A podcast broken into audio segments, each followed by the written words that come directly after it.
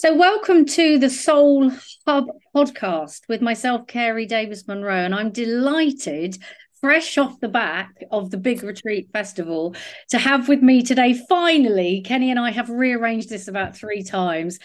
Kenny Mammarella-D'Cruz, hello and welcome. Thank you. And you know, maybe the timing was right. Maybe we needed to physically meet first. So, so there's a different hangout buzz with us. Yeah, I think maybe you're right. We're we've all got that feeling a bit today because we had a Soul Hub meeting earlier. We should tell everybody.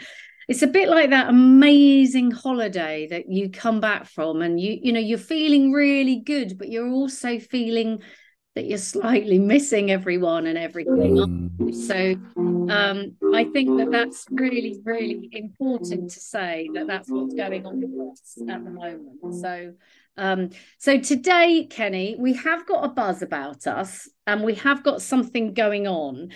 And as I always say to people, what we want to do today is get, and we haven't got, you know, we're not going to go on for long. We never want to go on for longer than, say, half an hour, but we want to get the DNA of you.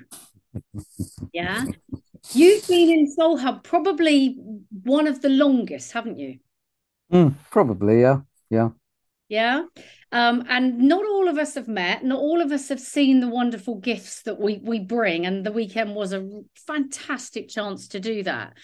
But let's get back to, you know, there's always a reason for us being here, and we're going to get to that. But will you come back? You were telling me that you know most of us had quite a difficult journey and life is hard. I always say to people to expect that is anything else is is really quite surprising. Life is hard and you were telling me that at the age of 7 you were suddenly faced with dealing with things like obsessive compulsive disorder ptsd ocd tourette's and we're not quite sure whether it's trichomania or trichotillomania but a sort of pulling out of your hair Mm. So, Kenny, what was going on for you at that period of your life? You know, it's only a few years ago that I thought, oh, wait a minute, maybe those things are because of PTSD. Because I, I, just never thought that I had PTSD, it didn't cross my mind. I guess my life to me then was normal because it was my experience mm. um, and busy because there was a lot to be busy about. Yeah. Um, so on one hand, on a very basic logical level, could say the PTSD was because my family were on the death list in Africa and we our phones were bugged, we were followed, we had to go into hiding. We had a phone call saying they were going to come kill us that night, and they came a few times. Um, and then I remember my father saying to me one day, You may never see me again. Take care of your mother and brother because we were leaving Africa and he was supposed to be killed. Um, so that's traumatic. And then refugee camp was traumatic without him. And being Eddie, just can of... I stop, can I stop you right there? When you say he was supposed to be killed, what what was going on there? Tell tell us a bit more about what was going on there. He was on the death list, and they said that he was what was it? Um, don't remember the term. I'll remember um, but it was against the government. So Idi Amin took over. Mm. Um, a lot of people, he was running at that stage the parcel department for the Uganda Post Office. So he was kind of a bit of a bigwig in the post office. And there were people being beaten to a pulp um, in the post office um, for well, a lot of the soldiers were given not just power, but drugs. You know, as soldiers are given drugs mm-hmm. because then they can do a lot of nasty things with without a lot of connection to what they're doing. Um, and have, you know, I guess this whole power surge and it's just kind of a ruthless I guess probably like lots and lots of coffee or cocaine or Red Bull or something, mm-hmm. you know, something takes over. So there were a lot of beatings and a lot of people's lives that my father saved, not just um, in the parcel department when they take them in the back room and just beat mm-hmm. the living daylights out of people, but there was a place where people would kind of disappear, never to be seen again. And there were rumors about what happened to them before they were killed. And my father went in there uh, and got some people out. So, plus, you know, he he did a lot of good.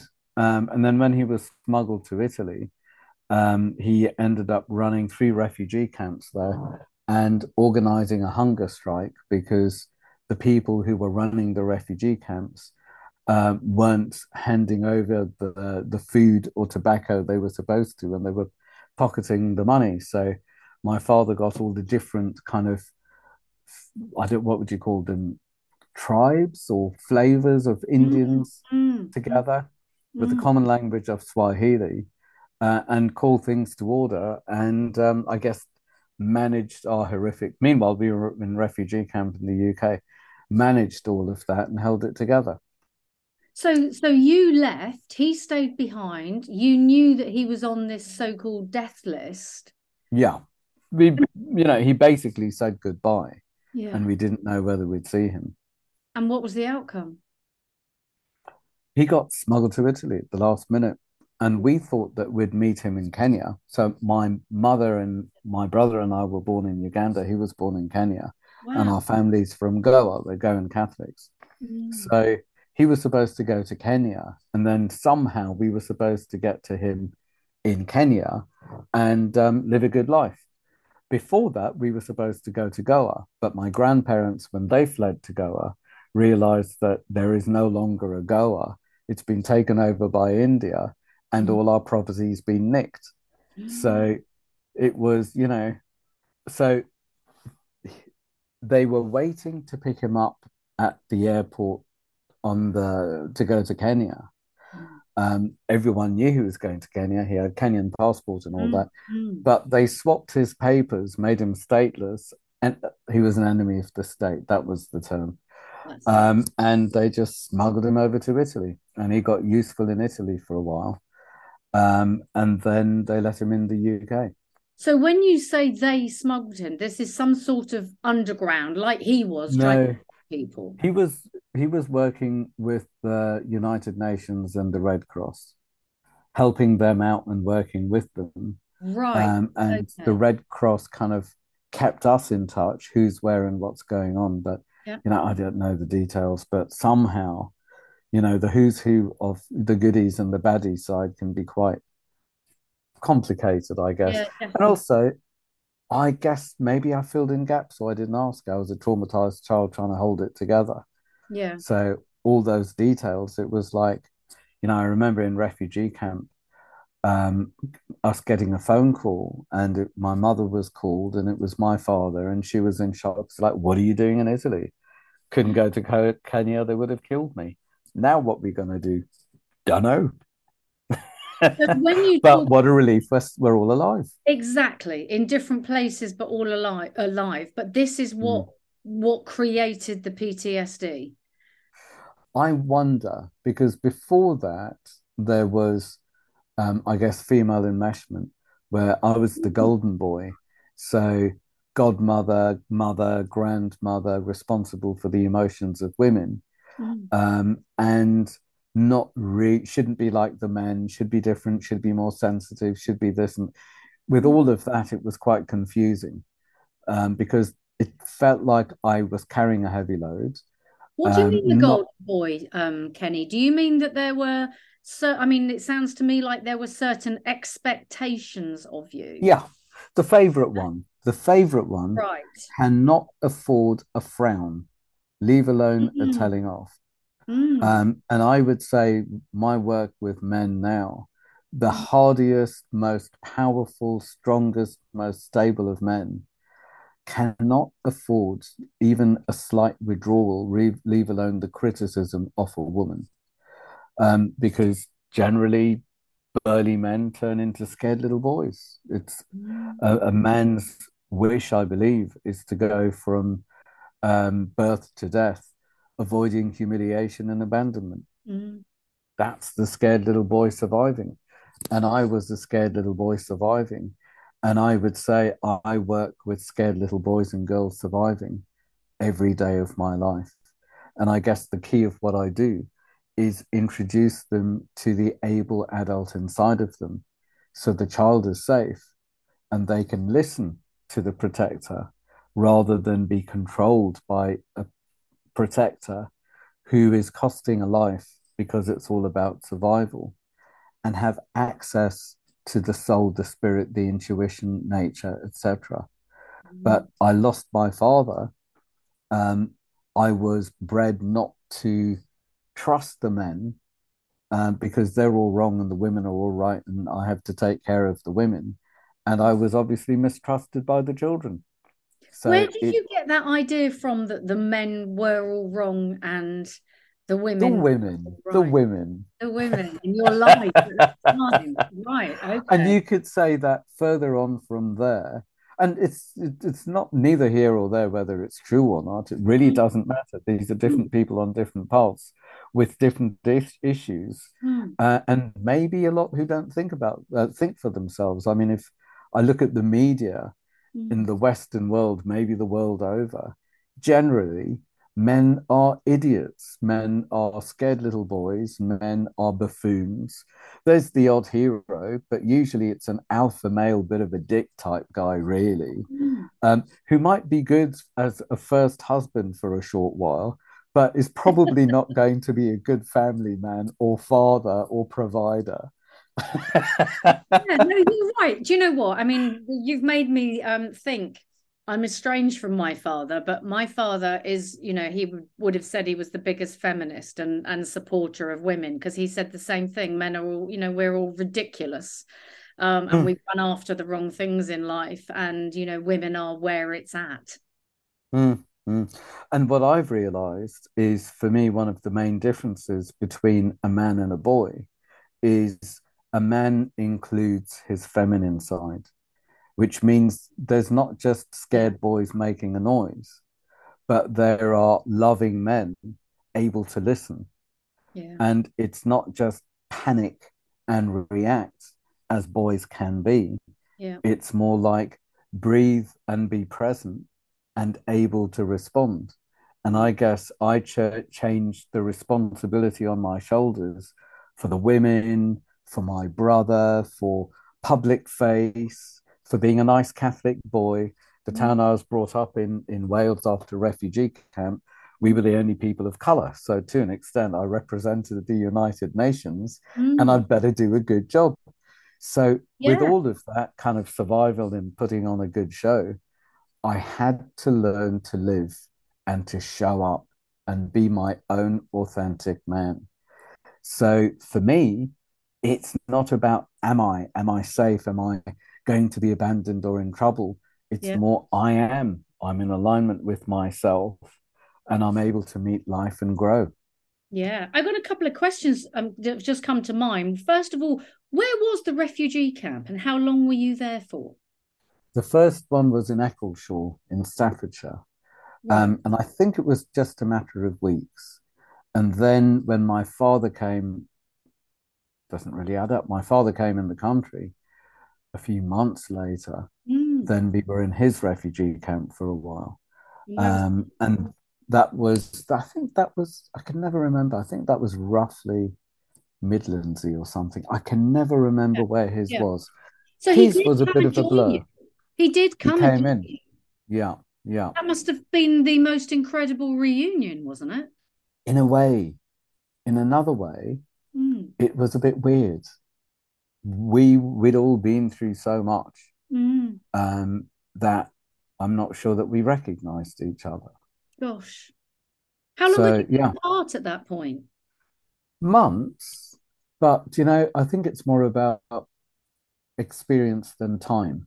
Mm because it's like the refugee camp. It feels like I lived there for years, at least months, but it was only weeks.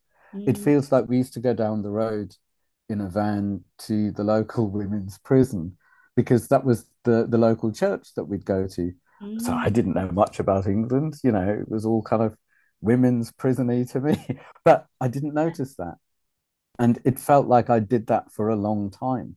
Mm. So it feels like it's not about length of same as love. Mm. I can love someone so deeply and so quickly, and I can know people for years, if not decades, and never meet that place of love or connection or safety or openness or whatever it is. Yeah. So yeah, it's the quality. Isn't and right? I, mm, and I would say the most efficient thing that I've learned to do in my life, and as a main tool that I teach everyone, um, you know, not just clients, but people who hold um, groups and stuff, is to be able to breathe into the feeling rather than avoid the feeling and get into the head and figure it out, but breathe into the feeling and then follow the feeling. And in a split second, it's always taken me to my depressed pause button. And I know that I'm never angry or upset for the reason I think I am. But mm. when I breathe and I follow the feeling back, then I know exactly where my broken spirited child is waiting mm-hmm. for the man in me to breathe him safe and let that part of my dark shadow go mm. so the gold can open up. Yeah, so let's talk about that as well. I mean, what I hear from you really, and this is what, you know, this is what we generally say, don't we, with men, is that we are afraid, yeah, to show the vulnerability. And I think some women too, obviously. It's about knowing that we have that vulnerable side and being able to understand that we break, we mend, we feel into it, we grow it's actually not being able to show that vulnerability which causes the pain and um, you know changes relationships for the worse and makes people ill actually doesn't it? I would yeah i totally agree. It makes people ill. Um, and it repeats groundhog day. Yes. Um, and it, it really i i believe is turning a life of survival dying in control mm. rather than living and being out of control but I wonder whether it is about, I think one step back is most men and boys who I know mm. um, and who I've met, and there must be thousands, I've been holding groups for about 23 years or something. Mm. Um, they were never safe enough to say what they needed to say mm. or feel what they needed to feel. And if the safety's not there, then surely it would be bonkers to take the lid off, fall apart, and not have any model or anyone to hold it or any model of how to work it through. So why would anyone speak if no one's listening? Or what if they're going to that safety, Kenny? What gives them that safety? Well, during lockdown, we started well on the day of lockdown, we started with our daily uh, men's groups online, and they carry on today. And what it is is being in it together rather than there being a hierarchy mm. or someone who's going to save or fix or tell or laugh. It's being in it. And what I mean by being in it is we're all in it together, including the facilitator. It's non hierarchical. Mm. And everyone checks in with their name, how they feel right now, and what's going on. And mm. then we know where it's going to go. Mm. And where it goes for some or all is this is my current drama, or this is what's haunting me, or this is what's come up for me, or this is what I'm angry or upset about, or this is what's happening in my work or relationship. And then because we're all in it together mm. on the same side, le- willing to share who and how we are and learn from each other's experience rather than keeping our cards to our chests. Mm-hmm then we get to hear from each other and learn from each other's failures and successes. Yeah. And then we don't have to all fall down the same hole. But just the way that people show up honestly will allow someone to tell the truth and be safe enough to follow the feeling back and say, This is what I remembered. This is what I, I this is where I dare not go until now. This is the place that I thought I'd take to my grave. And a line that we use is we name it rather than we shame it or blame it. And naming it is saying, This is it. This is what I feel. This is what I think. This is what I know. This is what I remember. Where so many men and women, but it's definitely a male thing from childhood shame, men are shamed into silence.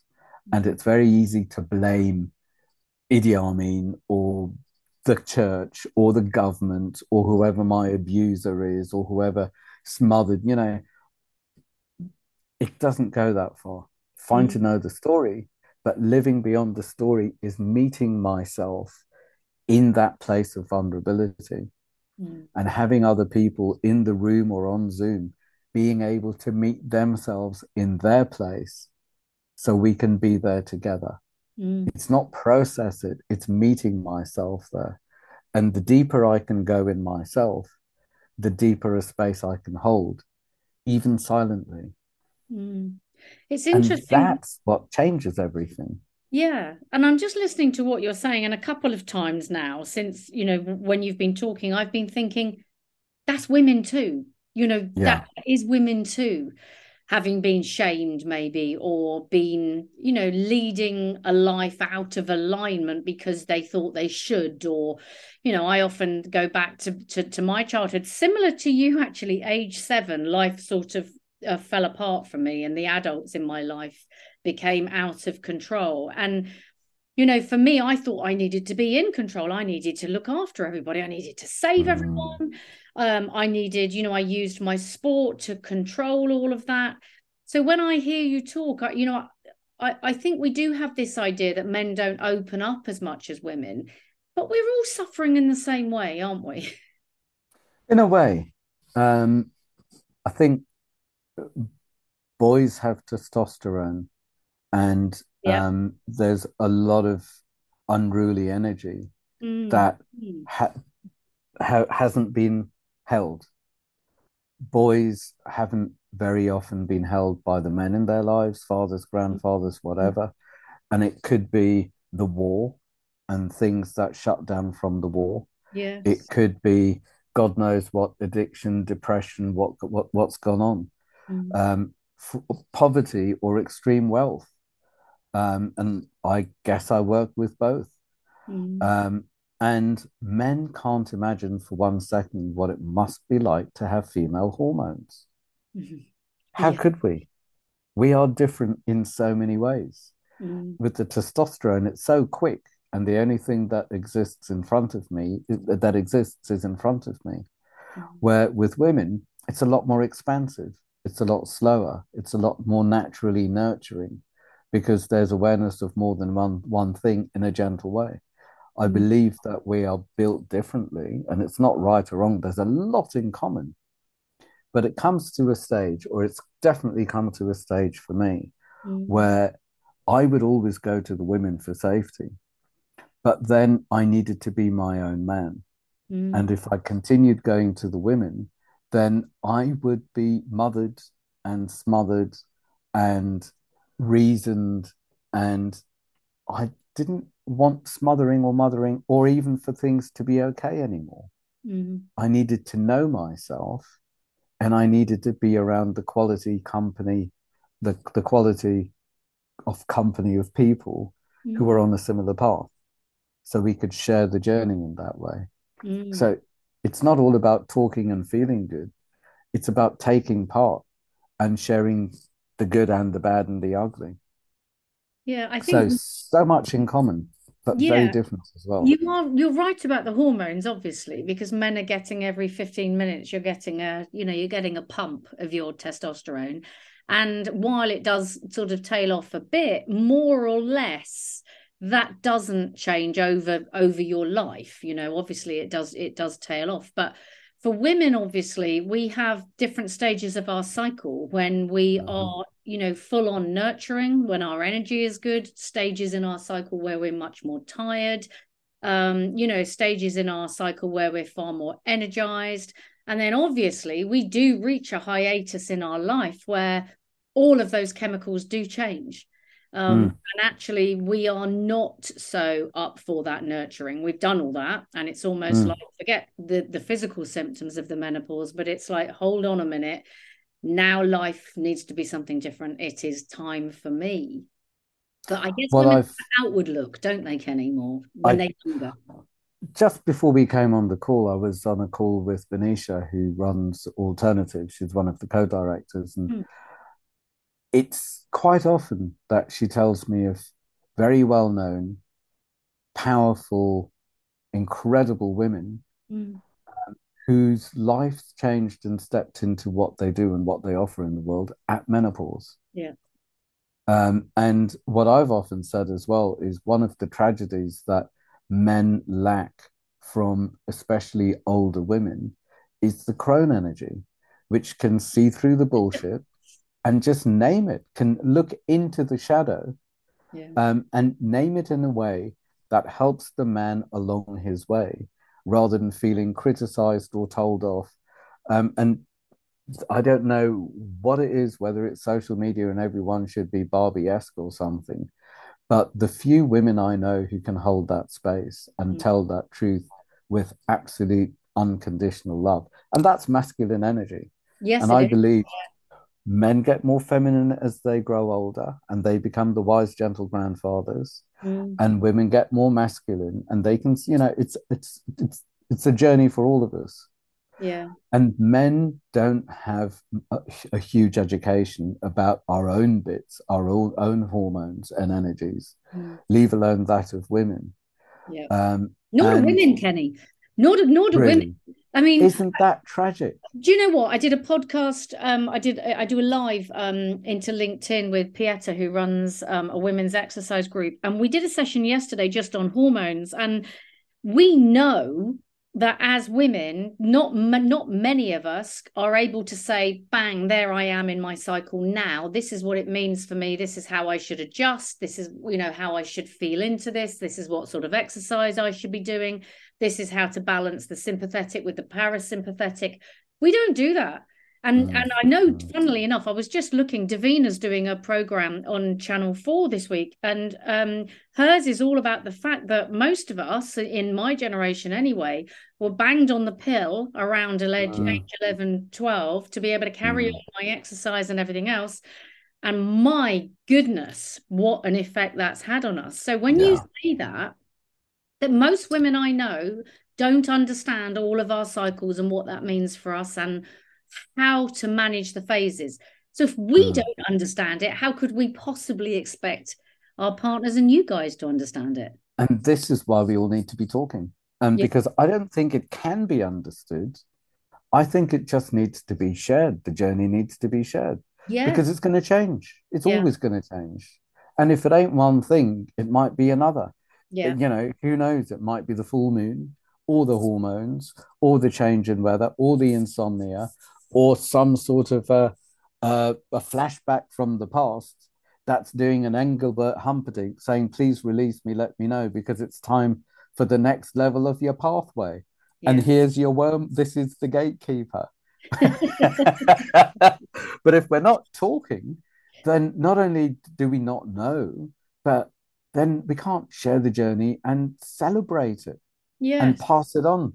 Yeah. And we're all individual within that, Kenny. You know, I should say that, you know, again, we talk about cycles for women and men in terms of the, the delivery of, you know, testosterone every 15 minutes, but we are all individual. So some women, although we are meant to go by a 28 day cycle, I don't really know anyone who does. We're either 21 or 35 or, mm. you know, so you mentioned the moon there. It's easier to track by phases of the moon to understand mm. what to be doing. But we don't. We're on a we're on a treadmill. So instead of stopping to feel and really to understand where we are and connect with that our male our female we just keep going don't we? So the stop is so yeah. important. And i'm not sure that it actually matters that much male or female. It's more individual on a path I agree. able to share with people who can meet us. Yeah.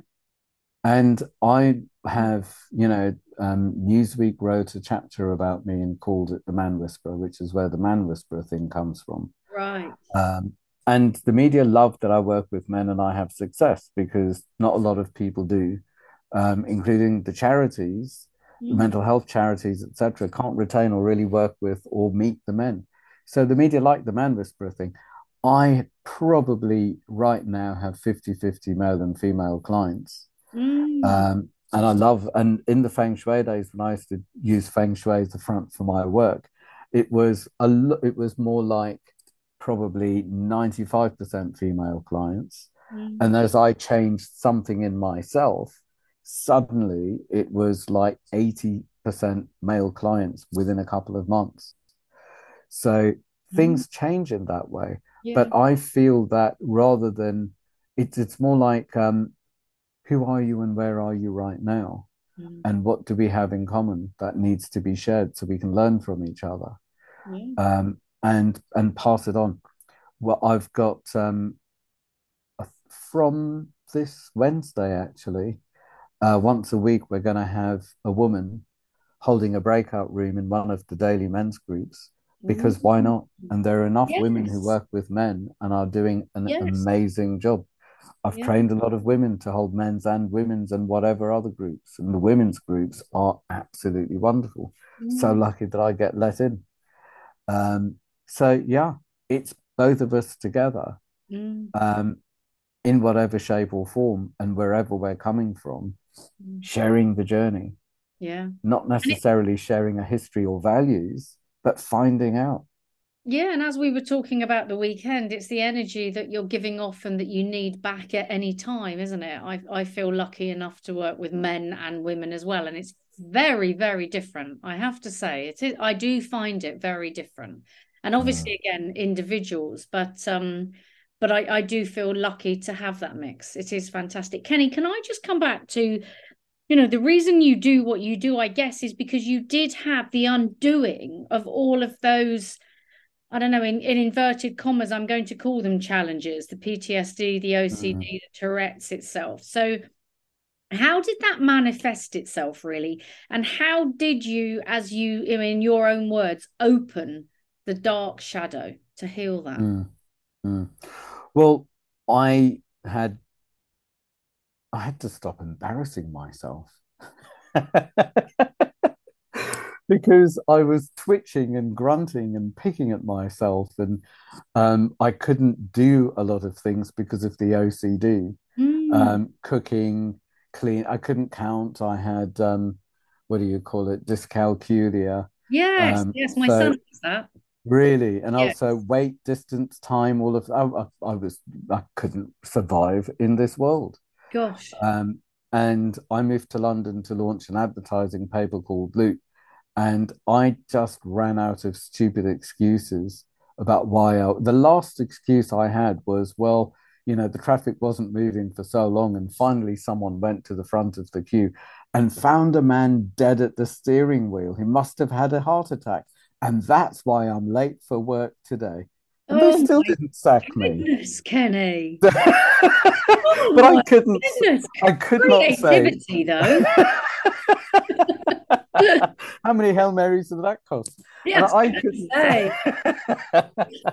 Oh, I dear. couldn't say that, well, a hair on my arm touched the tile. So I had to do the shower and the bath and then disinfect this and do that and then tap three times. And and then because I was so busy in my head, I had to go back and check that I lock, locked the door and blah, blah, blah. Obviously. So It's torture, Kenny. It's torture, isn't it? it, it owned my life. How long for? How long was that period of your life? Pre-teens until 30s.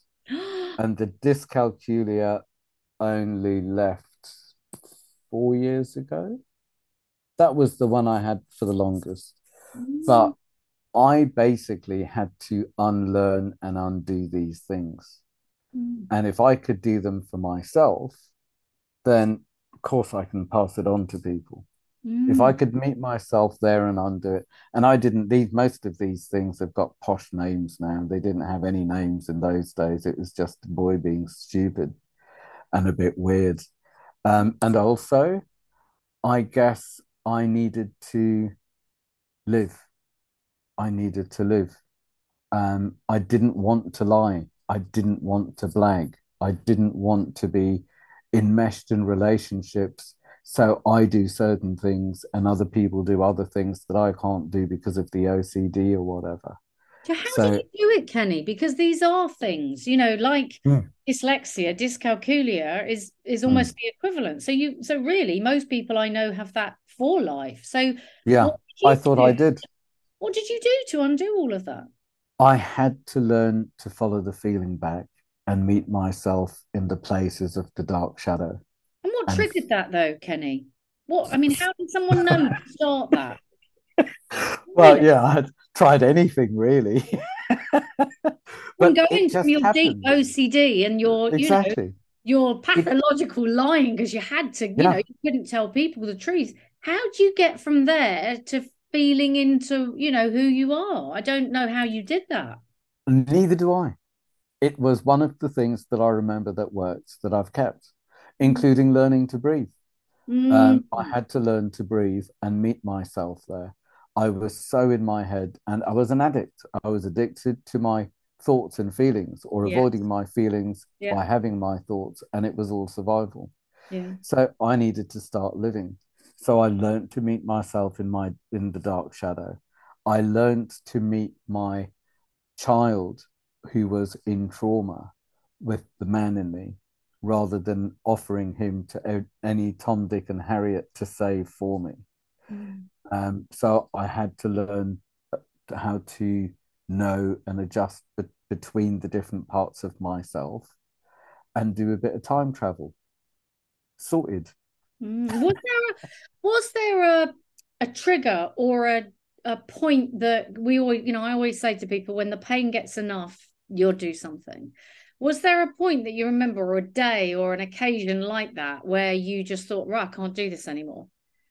And and it was No, I think I think it was just so shit for so long that that was normal rather than there being a thing. yeah. Um, so no, and you know, after Catholicism, I studied Theosophy because there's more. I've always known there's more. I Mm, guess I can say this here at Soul Hub in the early days, very early days, um, there was the whole weird psychic stuff kicking off, visitations and communications and God knows all of that that I shouldn't talk about. Um, and I was trying to figure out which world was which and mm, not to be found out because if I know someone's going something's going to happen to someone, then maybe I killed them or I should have stopped it. So surely I'm the guilty one. So there was all of that to work out in my head as well. When did that was start, Kenny? When did that start? oh, as soon as I could talk, I was saying things apparently, but not knowing that it was anything weird, stating the bleeding obvious. Right. Obvious to you because you were Yeah, feeling it and you were channeling it, I suppose, is what we would say. I guess, but it again, it was just normal. It was just my normal. It was Mhm. all my normal. Um, and I just wanted to be an invisible, ordinary bloke. Mm, So I needed to unlearn everything on the quiet and not be found out yeah. and try and be as invisible and ordinary a bro- bloke as possible. And I didn't know what therapy was. I just had a lot to work out. Mm. Do Um, you and maintain I, that psychic side, Kenny? sorry? Do you main have you maintained that psychic? Yeah, but Yeah. it's good to have boundaries now. Then it owned me and it was Yeah. shocking. It was horrible. Now there are boundaries and I can work with it and it can work with me. So it's not shocking or horrible. And it's great the way, for example, um, parents with kids who they don't know how to hold and manage through this um, will show up because I don't tell people about. I mean, there was once an article in the Sun about Robbie Williams and me, and it was called something like "They See Dead People," and there were other people in it as well. But you know, that's a one-off, and I, I'm a I have held groups and workshops and things at the College of Psychic Studies. Yeah. It's it's a normal home. It's just it's nature. It's being able to work with nature Mm. um, in ways that I can't cook or drive. It's just different skills, Mm. different ways. You But say yeah, but it's not normal for, you know, most, I don't know, the, you know, the majority of people that are going to be listening to us today, but I guess it's it's not normal and it is quite fascinating. And mm, um, and I guess we could talk about that more really, because, you know, I would say to you, how do you go about putting in boundaries? Because surely if you're psychic, you know, we can't control what like or is it like our thoughts in that way that we can control our thoughts? well, same as you know, boundaries with living and dead. Basically, at some stage, um, I had yeah, they're running out of time, so we could do a part Mm. two. But I had a kind of weird psychic breakdown thing where it was the mid 80s. I was walking down Kilburn High Road. I lived in West Hampstead, walking down Kilburn High Road. It was very poor and very Irish and IRA and Mm. very black and working class and very survival and Mm. street in those days. Um, so I was walking down and I realized now that what I what I was, it was like Tales of the Unexpected, a flash of something that was going on in in someone's life now, and then immediately a flash of something from childhood.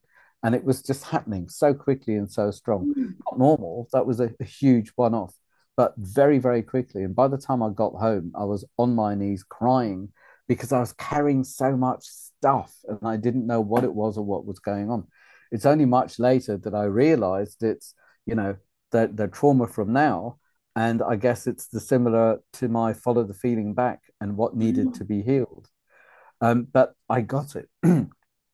Cut a long story short, I was such a mess after that that my friend took me to meet a guy. His name was Sid Lazarus, and he used to be a, a, a kind of like razzmatazz performing psychic and healer, but he stopped all that and he was on his path. Mm. And he, that was the first time I could speak with someone properly about this who wasn't saying, come on stage and let's channel the dead. It's like, I didn't want to be doing stuff like yeah. Yeah. I didn't want to be a spiritual ter- church golden boy or any golden boy. Mm. I just wanted to be ordinary, Tom, Dick, or Harry. Yeah. Um, but it was then that I realized with this guy that basically I can say, right, from now on, you do not show yourself. You do not show up in my space. You do not change the temperature. You do not do any funny business to freak me out. If there is something really, really important and there's danger, fine, then show me something if you must. But mm. I'm doing the human thing now. So the boundary is you can be with me all the time, but you don't show me. You can put questions in my mouth. You can whisper little things. Mm-hmm. So I'm aware. But it's not right that I know other people's business and I don't even know if they know those details of their lives, mm-hmm. assuming that they're true. So there needed to be very strict boundaries for my survival, for me to do my work and be supported and not stealing other people's pathways um, or experience mm. because it's about their experience. When I earn something, it belongs to me. If someone else fixes it or tells me the answer, it doesn't belong to me. It's just information. It's not an option for me to steal other people's experience. So, yeah. Interesting, Kenny. I didn't expect that like... bit to come in. no. So, are you saying that it's generally one voice that you tend to channel. It's not, it's many, but this was one yeah. in particular that you put the boundaries in or had the conversation no, with. It, it it was more like, or you lot. Right. I've got you. Uh, uh, what really works for me, and my favorite way that they communicate these days, is my inner DJs. They will play yeah. a tune, and it will be exactly what I need to know to come from the right place, or listen to the words, or the feeling, or something, and mm. that is absolutely brilliant guidance. And mm. now I can be Columbo in the normal way of Columbo rather than P- Peter Falk in Wings of Desire, where it was opening up all the other re- realms of Columbo. I can be as normal a human and take part in this way and build the bridge because I feel a huge thing that's going on mm. is the world is falling apart because it needs to fall together differently. Yeah. So I can do my bit and take part in the world from my perspective to help it come together again in a way of love mm. and community, mm. which is what we were talking about before. Mm. Would you say there's a difference, Kenny, between the the the psychic um uh, you know i'm not I, I, is it a skill? What do we call it? The psychic element of your being. And you know highly sensitive people which i'd say nearly everyone i've interviewed and most of us in soul hub are probably very highly sensitive people. It's a step beyond that isn't it? Yeah. Yeah. And i could say whether it's with a client or a friend or in a group or a psychic or a highly sensitive person what's important first and foremost is that they're held safely and able to open up mm. owning their path and with boundaries because otherwise it's overwhelming it's too much. And hopefully they wouldn't do that to people. And i believe that life always sends me signs and temptations not because it's not on my side but to see how much I can take and how to guide me and how how I can dance the merry dance with life rather than surviving life. Mm. And they know that this is how much. This temptation is something I considered or fell for. Therefore, give this and not that. And I know that with my clients and the work I do, as I do the next phase of my own development, I mm. get the next batch or layer of clients. And it could be a quality or it could be a certain issue of, I don't know, abandonment, abuse, yeah. bereavement, or whatever the, the the specific. Sometimes it can be so specific the mm. flavor that's going on for these this this next few weeks or months with and clients. that's the quantum physics of energy isn't it and yeah reminded me of what you said earlier you know the merry dance is breaking the addiction on survival isn't it exactly exactly what you said. So, kenny I, I want to just ask you so you know you've been doing this as you said earlier many years. You've connected with thousands of people. Is there a next phase for you? What happens next? Um, I'm going to be 60 next year, which to me is a bit of a joke because i am 34 inside, but it's also absolute permission to pass everything on. I want to pass everything I have on to people. So, you know, my training's accredited to whole groups. I think it's the only one. Um, the ebook was good. Now I'm going to put out an online training. I train um, housemasters and students in a private school, which is mm. great. Mm. Um, I train people in corporates. I train people. I want to get into the NHS. It's mm. just quite mm. simply passing on the tools to mm. create conscious community. That will be more supervision, less clients. And I, next year is the dragon year. I, I'm, I'm a dragon. So it's the year where I ought to flaunt myself like crazy, be a little star, put, you know, kind of be the front person to mm. pass things on. Mm. And then, similar to whoever it was that started AA, get mm. forgotten about because it's about. I worked with Mother Teresa a couple of times, and Mother Teresa said exactly wow. the same thing. If I need to be the front person mm. so people will know what's going on and understand the work, then I'll do that and that gave me permission to be a shameless show off. uh, you know what? It makes me think on when we did meet this weekend, and you know, the first night we were all together again. You know, we did we did center around you. I did I did feel that, but um, I didn't even notice. That's really bad. That's the red wine, Kenny. That's the red wine you did notice. But um, yeah, a lovely, lovely energy. Can I um can I also ask you because Carmen always asks me to to to ask everybody I interview. You know, you are part of Soul Hub, and I don't know what that means to you, but maybe tell us what does you know you've got all this other stuff going on. What does Soul Hub give you? And secondly, what makes you soulful? Hmm. Um, the community that we are, and the depth and playfulness and shared values that we are mm. um, is very, very important to me. Um, it would be pointless for all us all to move in together because I kind of feel like we're here to be separate and take part in the world and be who we are, be the love and share the love. Mm. So it's community for me, conscious community that's mm. caring and sharing. Um, and being soulful for me. Um, I'm looking out the window and looking at the sea. And you know, it's really weird how I couldn't wait to get rid of this, get get away from this boring countryside town. And now I just notice how beautiful it is. I literally, especially, you know, strange thing to say, in the last two or three months, I have noticed nature and literally got high.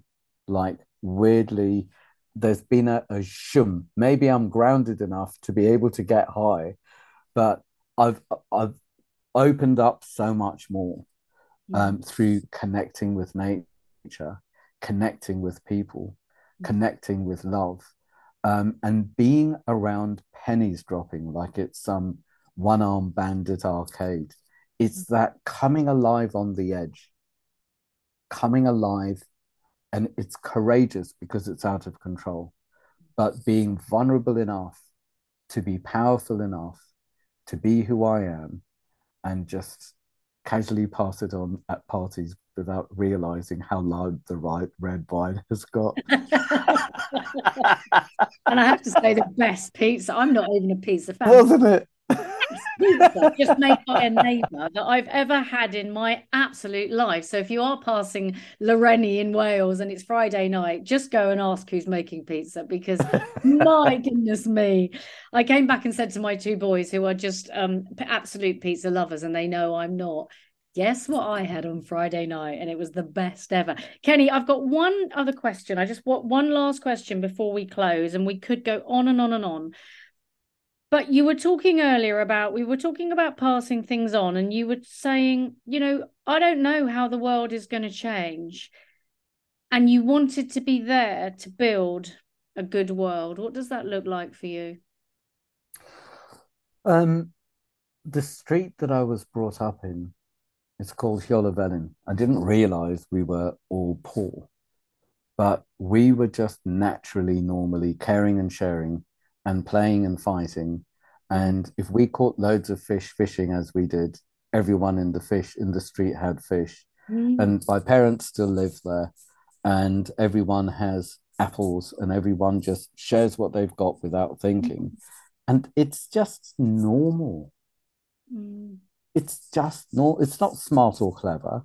Mm. It's just not nasty. It's normal, caring, sharing, love. It's not enlightened. It's normal. Maybe on a path, maybe not. Accepting. So yeah. Should be our go-to, shouldn't it? Mm. Should be our go-to. And in places like Icaria, you know, one of the blue zones where they have more centenarians, it's all about connection. They're in and out of each other's houses. They share everything. Everything is shared. Everyone had the key on a string. So you just open the letterbox, pull the string, and use the key. Yes. Otherwise, what you think you're special that we have to come and open the door for you? We were watching Coronation Street. Yeah. Do you know what? That's put me in mind of something else of the weekend. You remember they had the most beautiful local shop. And and mm. Gary was saying to us that you know there's no key. We all just go in and we trust that we're all honest. We've all just got yeah. a fob, and you either yeah you say you've either got the fob or you haven't you know you're either let in and you're part of that community where everybody trusts you you're putting yeah. taking goods or you're not that's what we want isn't it yeah yeah we want a bit of that in inner djs are playing dionne warwick now the world Kenny, we will have to do a part two. It's um I think you're absolutely right. This this was right that we spoke today after we've met at the weekend. And yeah. I know that we're going to meet lots more and build lots together as um as Soul Hub, which is um, where we all need to be and want to be. But it's been an absolute pleasure. Is there anything else that we want to say or you want to say that I haven't asked you that we can't leave before we go? No, no, no. I feel I feel well cooked. Good.